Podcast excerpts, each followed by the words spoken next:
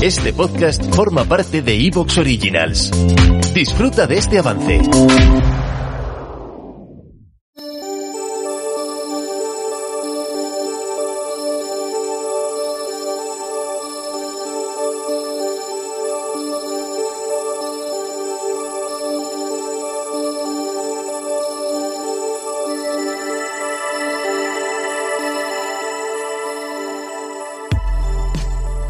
Bienvenidos al vuelo del cometa, un espacio para hablar de creación literaria en cualquiera de sus modalidades, un lugar de tertulia en el que contaremos con la participación de invitados que nos darán sus puntos de vista acerca del mundo editorial, ya sea desde la piel de un traductor, un editor o un diseñador de videojuegos. Pónganse cómodos, porque el vuelo del cometa está a punto de pasar por encima de nuestras cabezas.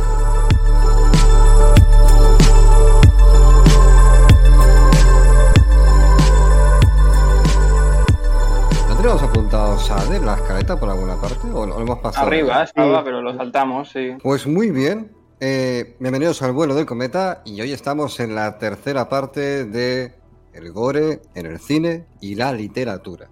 Y tenemos con nosotros de izquierda a derecha, arriba abajo, al señor Alberto Nieto, Hierofante Oscuro, que además es el gran promotor de este especial. ¿Cómo te encuentras, Papeinaso? Muy bien, muy bien, con ganas de, de darle otra vez de nuevo. ¿Sí? ¿Has visto ya la Sí, primera sí. lectura? ¿Te hace, ¿Te hace ilusión como a mí la primera lectura Mucha, de esta mucha, noche? mucha, mucha ilusión, sí, sí. Qué Se me remueve algo dentro. Sí, se nos va a remover a todos un poquito algo. Alberto, cuando nuestro querido Nocturnis, cuando ha llegado y ha visto la lectura, ha sonreído de lado, en plan, lo sabía. Ha leído solamente la primera frase, ha sido inevitable. Eh, pero bueno, enseguida arrancamos con la lectura. Vamos a presentar antes al señor Coquín Artero, mi príncipe guanche. Eh, ¿Cómo estás? El- bueno, que tenemos pendiente eh, la segunda parte del especial de zombies. Por cierto, estamos en el Twitch de noviembre nocturno todos los domingos a las 20.30. Y he dicho todos, pero cabe la posibilidad de que algún día se caiga un meteorito y no estemos. Así que es un 99% de probabilidad de que estemos. Joaquín Artero, ¿cómo te encuentras?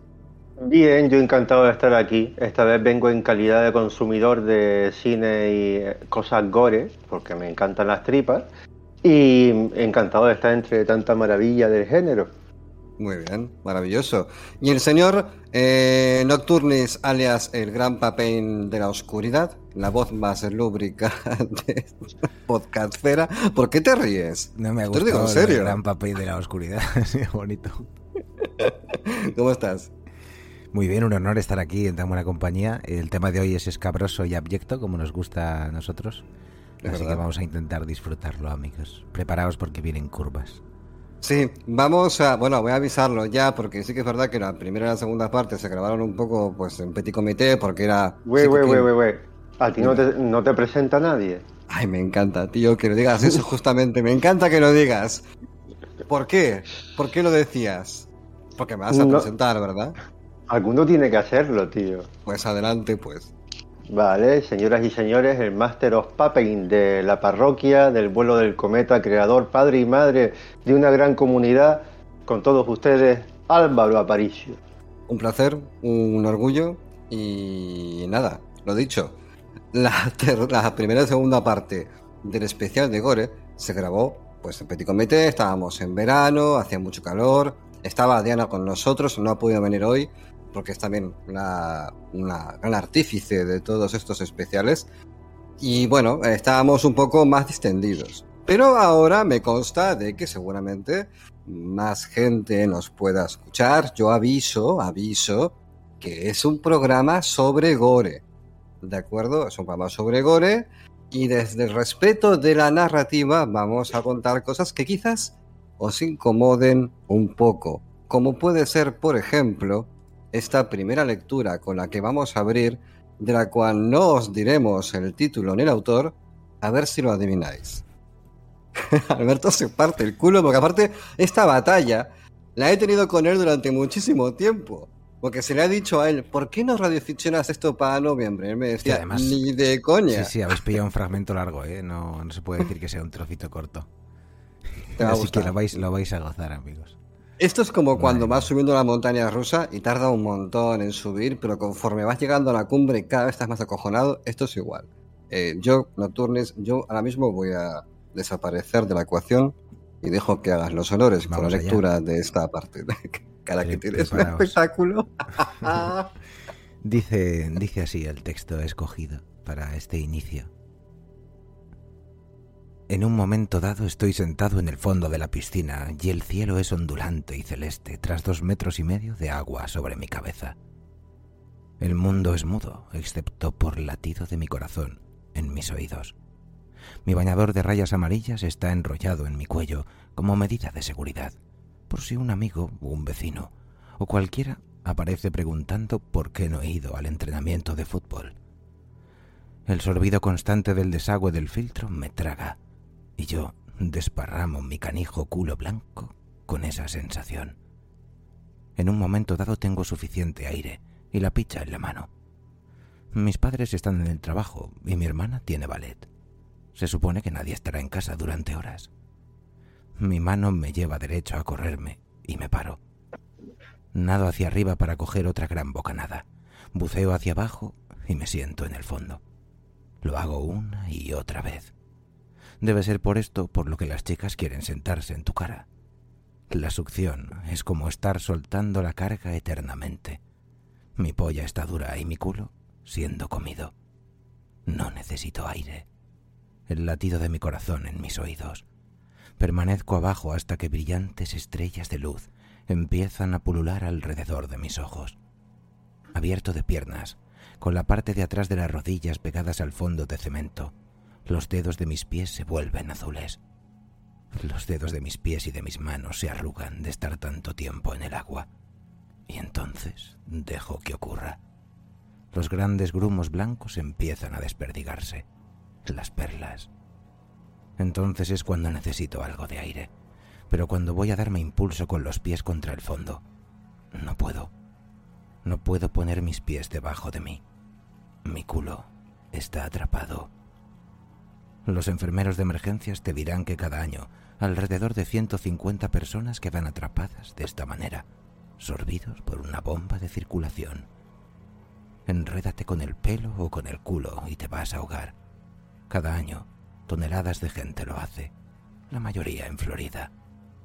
La gente simplemente no habla de ello. Ni siquiera los franceses hablan de todo. Levantando una rodilla, escurriendo un pie debajo de mí, empiezo a levantarme a medias cuando noto la tracción sobre mi culo. Poniendo el otro pie debajo de mí, me doy impulso contra el fondo. Me libero pateando, sin tocar el fondo, pero sin conseguir aire tampoco. Aún pateando el agua, agitando ambos brazos, debo estar a mitad de camino de la superficie, pero sin subir más alto. El latido de mi corazón, de los oídos, se hace más fuerte y rápido. Las brillantes chispas de luz cruzan y recruzan mis ojos. Me vuelvo y miro atrás, pero no tiene sentido. Una gruesa cuerda como una serpiente, azul clara, trenzada con venas, ha salido del desagüe de la piscina y está enganchada a mi culo. De algunas de las venas brota sangre, sangre roja que parece negra bajo el agua y se desperdiga en pequeños hilos de la piel pálida de la serpiente. La sangre se aleja, desapareciendo en el agua, y dentro la delgada y azul clara serpiente puede ver trozos de almuerzo medio digeridos. Esa es la forma en la que tiene sentido. Algún horrible monstruo marino, una serpiente de mar, algo que nunca ha visto la luz del día, ha estado ocultándose en el oscuro fondo del desagüe de la piscina, esperando para comerme. Así que lo pateo, pateo la deslizante y nudosa piel como de plástico y sus venas, y parece como si saliera aún más del desagüe de la piscina. Debe de ser como mi pierna de larga ahora, pero aún se aferra fuerte alrededor del ojo de mi culo. Con otra patada estoy una pulgada más cerca de coger otra bocanada. Aún sintiendo a la serpiente arrastrándome por el culo, estoy una pulgada más cerca de mi evasión. Dentro de la serpiente, a nudos, se puede ver maíz y cacahuetes. Puedes ver una larga y brillante pelota naranja. Es del tipo de las cápsulas para cabello de vitaminas que mi padre me hace tomar para ayudarme a coger peso, para conseguir una beca de fútbol con extra de hierro y ácidos de grasa omega 3. Parece que esa pastilla de vitaminas es la que me salva la vida. No es una serpiente, es mi intestino delgado, mi colon sacado fuera de mí. Lo que los doctores llaman prolepsia son mis tripas sorbidas por el desagüe. Qué Eh, bonito, amigos. ha sido un viaje, ¿eh? Ha sido un viaje. ¿Te ha gustado? Para celebrar el final del verano es, ide- es ideal. La verdad es que sí. Sí, porque aparte ya la piscina no apetece, entonces es como No, que eh. bueno. Eh, Bueno, los hay que Yo se creo- de Cerramos la temporada. amigos. Cuidado con la piscina o quizá estén escuchando esto en la piscina. Cuidado con la piscina. como, como ¿A mínimo no, pongáis el culo donde no toca. Eso, eso como, como principio fu- fundamental.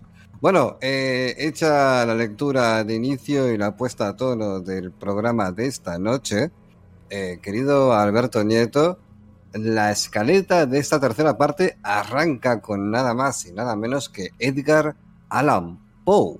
¿Qué nos puedes comentar sobre este señor que, por cierto, tenemos pendiente acabar su monográfico algún día?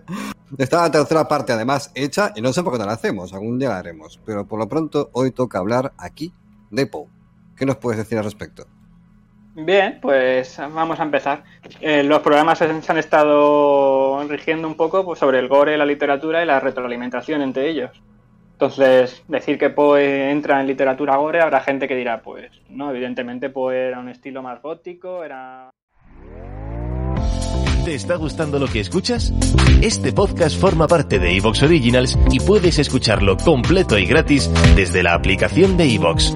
Instálala desde tu store y suscríbete a él para no perderte ningún episodio.